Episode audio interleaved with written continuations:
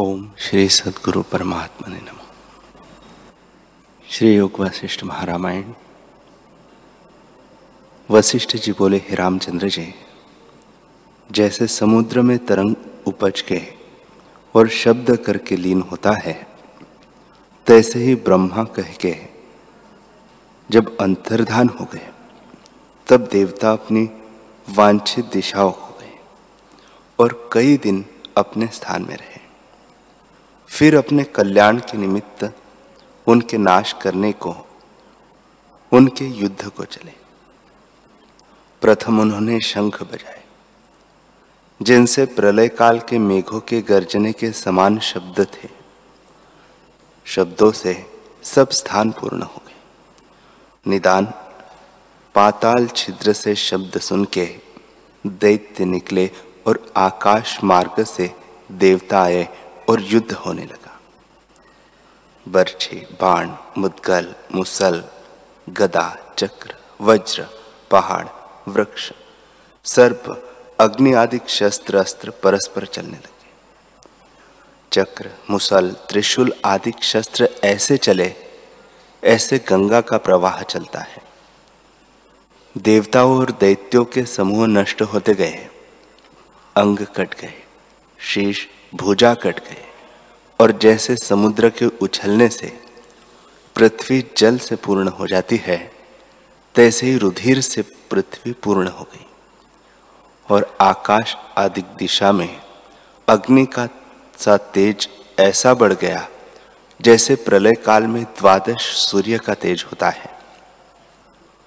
बड़े पहाड़ों की वर्षा होने लगी और रुधिर के प्रवाह में पहाड़ ऐसे भ्रमते फिरते थे जैसे समुद्र में तरंग और भंवर फिरते हैं। हे रामचंद्र जी, ऐसा युद्ध हुआ कि क्षण में पहाड़ और शस्त्र के प्रवाह, क्षण में सर्प, क्षण में गरुड़ दिखे और अप्सरागण अंतरिक्ष में भासे, क्षण में जलमय हो जावे, क्षण में सब स्थान अग्नि से पूर्ण हो जावे, क्षण में सूर्य का प्रकाश भासे और क्षण में सर्व ओर से अंधकार भासे। निदान महाभयानक युद्ध होने लगा।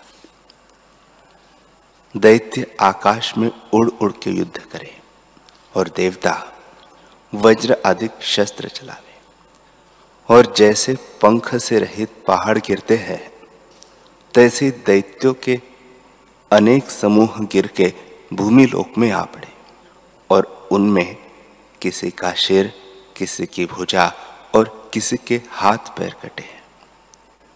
वृक्षों और पहाड़ों के समान उनके शरीर गिर गिर पड़े और अनेक संकट को देवता और दैत्य प्राप्त हुए। श्री वशिष्ठ जी बोले, हे रामचंद्र जी, देवताओं का धैर्य नष्ट हो गया और युद्ध त्याग के अंतर्धान हुए, और 35 वर्ष के उपरांत फिर युद्ध करने लगे। कभी 5 व 7, कभी 8 दिन के उपरांत युद्ध करते थे और फिर छिप जाते थे। ऐसे विचार कर छल से ये उनसे युद्ध करे। कभी दाम व्याल कट के निकट जावे, कभी दाहिने, कभी बाएं, कभी आगे और कभी पीछे दौड़ने लगे और इधर उधर देख के मारने लगे।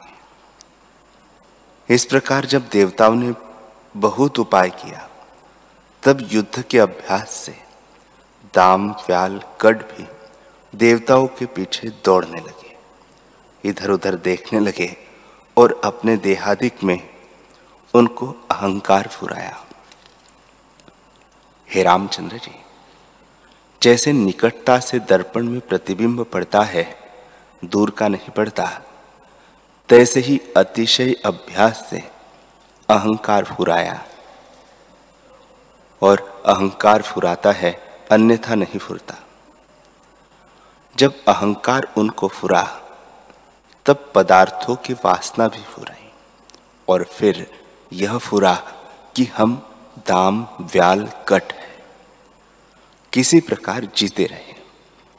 इस इच्छा से वे दीन भाव को प्राप्त हुए और भय पाने लगे कि इस प्रकार हमारा नाश होगा, इस प्रकार हमारी रक्षा होगी। वही उपाय करें जिससे हम जीते रहे। इस प्रकार आशा के फांसी में बंधे हुए वे दीन भाव को प्राप्त हुए और आपको देह मात्र में आस्था करने लगे कि देह रूपी लता हमारी स्थिर रहे, हम सुखी हो, इस वासना संयुक्त हो और पूर्व का धैर्य त्याग के वे जानने लगे कि यह हमारे शत्रु नाश करता है, इनसे किसी प्रकार बचे।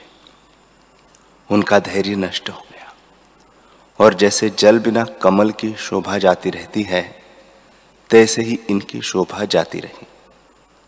खाने पीने की वासना फुराई और संसार की भयानक गति को प्राप्त हुई। तब वे आश्रय लेकर युद्ध करने लगे और ढाल आदि आगे रखे। वे अहंकार से ऐसे भयभीत हुए कि ये हमको मारते हैं, हम इनको मारते हैं। इस चिंता में इन सब के हृदय फंस गए और शनै शनै युद्ध करने लगे। जब देवता शस्त्र चलावे तब वे बच जावे और भयभीत होकर भागे।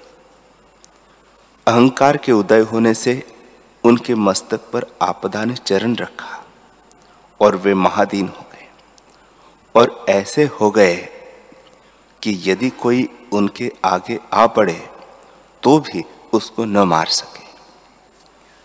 जैसे काष्ठ से रहित अग्नि क्षीर को नहीं भक्षण करती, तैसे ही वे निर्बल हो गए। उनके अंग काटे जावे तो वे भाग जावे और जैसे समान शूर युद्धा करते हैं, तैसे ही वह युद्ध करने लगे। हे रामचंद्र जी, कहाँ तक कहूँ? वे मरने से डरने लगे और युद्ध न कर सके। तब देवता वज्र आदि से उनको प्रहार करने लगे, जिनसे वे चूर्ण हो गए और भयभीत होकर भागे। निदान दैत्यों की सब सेना भागी और जो जो देश देशांतर से आए थे वह भी सब भागे। कोई किसी देश को, कोई किसी देश को, पहाड़ कंदरा और जल में चले गए और जहां जहां स्थान देखा वहां वहां चले गए। निदान जब दैत्य भयभीत होकर हारे और देवताओं की जीत हुई तो दैत्य भाग के पाताल में जा छिपे। श्री वशिष्ठ जी बोले, हे रामचंद्र जी, तब देवता प्रसन्न हुए और देवताओं का भय पाके दाम प्याल कट पाताल में गए और संबर से भी डरे। संबर प्रलय काल की प्रज्वलित अग्नि का रूप था, उसका भय करके दाम व्याल कट सातवें पाताल में गए और दैत्यों के मंडल को छेद के जहाँ यम किंकर रहते हैं उसमें कुकुहा नाम होकर जा रहे हैं। नरक रूपी समुद्र के पालक यम किंकरी ने दया करके इनको बैठाया। जैसे पापी को चिंता प्राप्त होती है, तैसे ही इनको स्त्रियां प्राप्त हुई। उनके साथ सातवें पाताल में रहे। फिर इनके पुत्र पौत्रादिक बड़ी संतानें हुई और उन्होंने 1,000 वर्ष व्यतीत किए। वहां उनको यह वासना दृढ़ हो गई कि यह मैं हूँ, यह मेरी स्त्री है और पुत्र कलत्र बांधवों में बहुत स्नेह हो गया। एक काल में वह अपनी इच्छा से धर्मराज नरक के कुछ काम के लिए आया और उसको देख के सब किंकर उठ खड़े हुए और प्रणाम किया। पर दाम व्याल कट ने, जो उसकी बड़ाई न जानते थे, उसे किंकर समान जान के प्रणाम न किया। तब यमराज ने क्रोध किया और समझा कि ये दुष्ट मानी है, इनको शासना देनी चाहिए। इस प्रकार विचार करके यम ने किंकरों को सैन्य की कि इसको परिवार संयुक्त अग्नि की खाई में डाल दो। यह सुन वे रुदन करने और पुकारने लगे, पर इनको उन्होंने डाल दिया और परिवार संयुक्त नरक की अग्नि में वे ऐसे जले जैसे दावाग्नि में पत्र टास फूल फल संयुक्त वृक्ष जल जाता है। तब मलिन वासना से वे क्रांत देश के राजा के धीवर हुए और जीवों की हिंसा करते रहे। जब धीवर का शरीर छूटा तब हाथी हुए, फिर चील हुए, फिर बगुले हुए, फिर त्रिगर्त देश में धीवर हुए और फिर बर्बर देश में मच्छर हुए और मगध देश में कीट हुए। हे रामचंद्र जी, इस प्रकार दाम व्याल कट तीनों ने वासना से अनेक जन्म पाए और फिर कश्मीर देश में एक ताल है, उसमें तीनों मच्छर हुए। वन में अग्नि लगी थी, इसलिए उसका जल भी सूख गया। अल्प जल उष्ण रहा है, उसमें रहते हैं और वही जल पान भी करते हैं, मरते हैं न जीते हैं। उनकी जो संपदा है उसको भी नहीं भोग सकते, चिंता से जलते हैं। हे रामचंद्र जी, अज्ञान से जीव अनेक बार जन्मते हैं, जैसे समुद्र में तरंग उपजते और मिटते हैं और जल के भंवर से तृण भ्रमता है, तैसे ही वासना भ्रम से वे फिरे। अब तक उनको शांति नहीं प्राप्त हुई। अहंकार वासना महादुख का कारण है, इसके त्याग से सुख है, अन्यथा सुख कदाचित नहीं। श्री वशिष्ठ जी बोले, हे रामचंद्र जी, तुम्हारे प्रबोध के निमित्त मैंने तुमको दाम व्याल कट का न्याय कहा है, उनकी नाई तुम मत होना। अविवेकी का निश्चय ऐसा है कि अनेक आपदा को प्राप्त करता है और अनंत दुख भुगाता है। कहा संबर दैत्य की सेना के नाथ और देवताओं के नाश करता, और कहा तो जल के मच्छ हो जर्जरी भाव को प्राप्त हुए। कहा वह धैर्य और बल जिससे देवताओं को नाश करना और भगाना और आप चलायमान न होना, और कहा क्रांत देश के राजा के किंकर धीवर होना। कहा वह निरअहंकार चित्त शांति उदारता और धैर्य, और कहा वासना से मिथ्या अहंकार से संयुक्त होना। इतने दुख और आपदा केवल अहंकार से हुए। अहंकार से संसार रूपी विष की मंजरी शाखा प्रति शाखा बढ़ती है। संसार रूपी वृक्ष का बीज अहंकार है। जब तक अहंकार है तब तक अनेक दुख और आपदा प्राप्त होती है। इससे तुम अहंकार को यत्न करके मार्जन करो। मार्जन करना यह है कि अहम वृत्ति को असत रूप जानो कि मैं कुछ नहीं। इस मार्जन से सुखी होंगे। हे रामचंद्र जी, आत्मरूपी अमृत का चंद्रमा है और शीतल और शांत रूप उसका अंग है। अहंकार रूपी मेघ से वह अदृष्ट हुआ नहीं भासता। जब विवेक रूपी पवन चले तब अहंकार रूपी बादल नष्ट हो और आत्मरूपी चंद्रमा प्रत्यक्ष भासे। जब अहंकार रूपी पिशाच उपजा तब तो दाम व्याल कट तीनों माया रूप दानव सत होके अनेक आपदाओं को भोगते हैं। अब तक वे कश्मीर के ताल में मच्छर रूप से पड़े हैं और सिवाल के भोजन करने को यत्न करते हैं। जो अहंकार न होता तो इतनी आपदा क्यों पाते। श्री राम जी बोले, हे भगवान, सत का अभाव नहीं होता और असत का भाव नहीं होता। असत दाम व्याल कट सत कैसे हुए। वशिष्ठ जी बोले, हे रामचंद्र जी, इस प्रकार है कि जो सत नहीं सो भान नहीं होता, परंतु कोई सत को असत देखता है और कोई असत को सत देखता है, जो स्थिति है।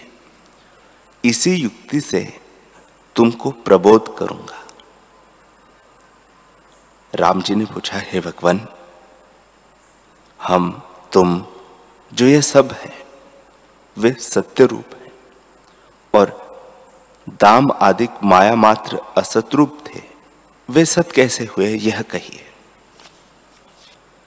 वशिष्ठ जी बोले, हे रामचंद्र जी, जैसे दाम आदि माया रूप मृग तृष्णा के जलवत असत से स्थित हुए थे, तैसे तुम हम देवता दानव संपूर्ण संसार असत माया मात्र सत होके भासता है, वास्तव में कुछ नहीं। जैसे स्वप्न में जो अपना मरना भासता है वह असत रूप है, तैसे ही हम तुम आदि यह जगत असत रूप है। जैसे स्वप्न में जो अपने मरे बांधो आन मिलते हैं और प्रत्यक्ष चर्चा करते भासते हैं, वे असत रूप होते हैं, तैसे यह जगत भी असत रूप है। हे रामचंद्र जी, ये मेरे वचन मूढ़ों का विषय नहीं, उनको नहीं शोभते, क्योंकि उनके हृदय में संसार का सद्भाव दृढ़ हो गया है और अभ्यास बिना इस निश्चय का अभाव नहीं होता। जैसा निश्चय किसी के हृदय में दृढ़ हो रहा है, वह दृढ़ अभ्यास के यत्न बिना कदाचित दूर नहीं होता। जिसको यह निश्चय है कि जगत सत है, वह मूर्ख उन्मत्त है, और जिसके हृदय में जगत का सद्भाव नहीं होता वह ज्ञानवान है। उसे केवल ब्रह्म सत्ता का भाव होता है और अज्ञानी को जगत भासता है। अज्ञानी के निश्चय को ज्ञानी नहीं जानता और ज्ञानी के निश्चय को अज्ञानी नहीं जानता। जैसे मदमत्त के निश्चय को अमत्त नहीं जानता और अमत्त के निश्चय को मत्त नहीं जानता, तैसे ही ज्ञानी और अज्ञानी का निश्चय इकट्ठा नहीं होता। जैसे प्रकाश और अंधकार और धूप और छाया इकट्ठा नहीं होती, तैसे ही ज्ञानी और अज्ञानी का निश्चय एक नहीं होता।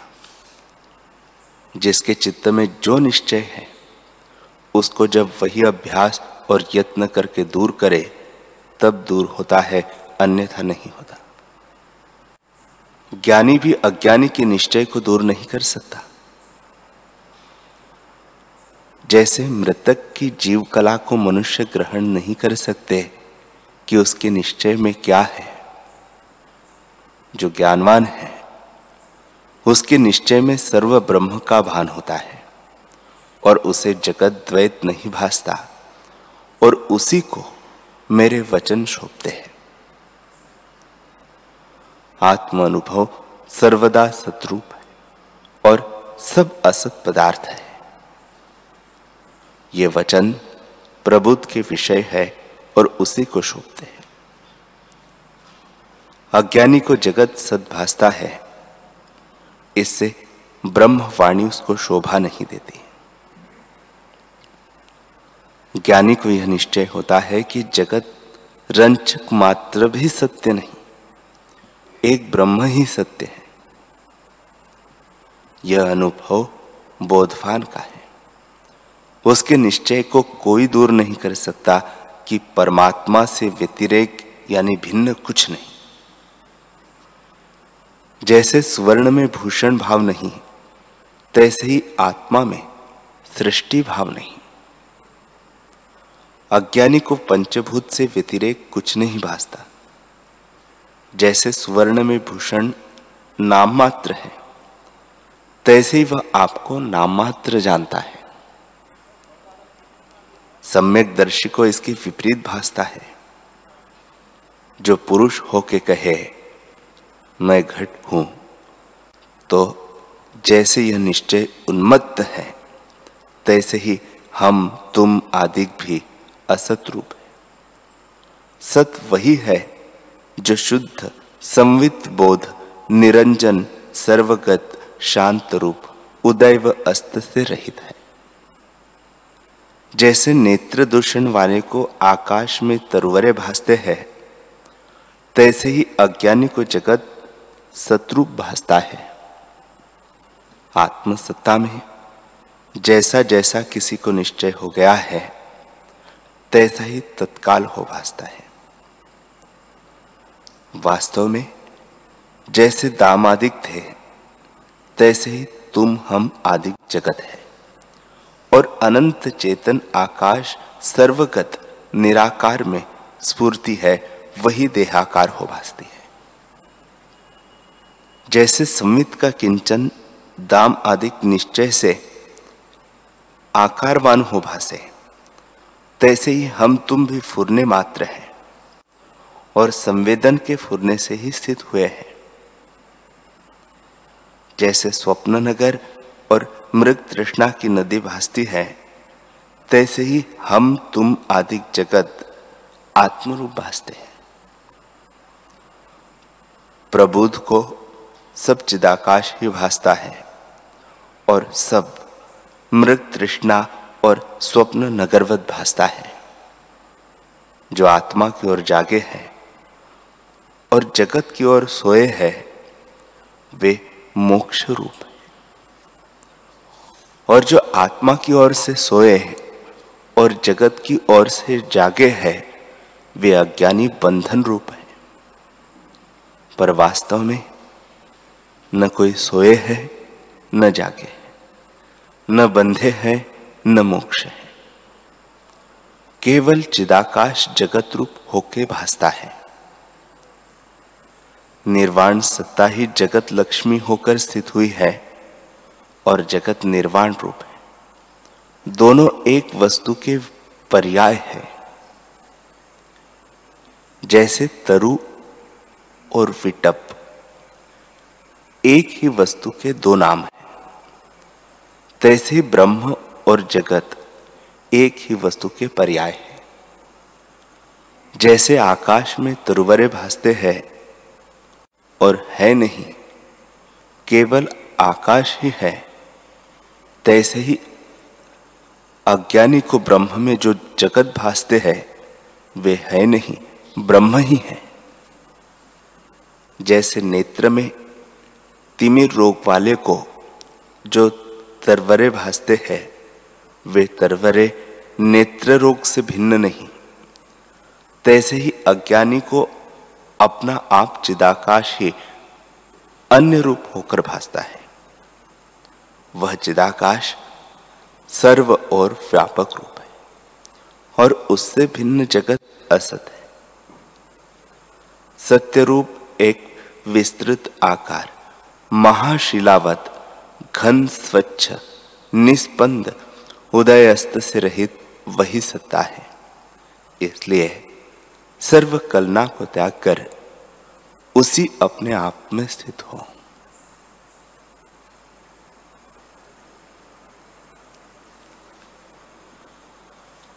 हरि ओम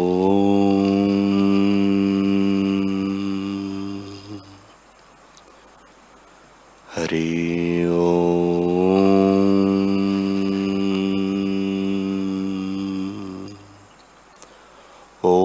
सहना भवतु सहनौ भुनक्तु सह वीर्यं करवावहै तेजस्विनावधीतमस्तु मा विद्विषावहै। ओम शांति शांति शांति। श्री सद्गुरुदेव भगवान की जय।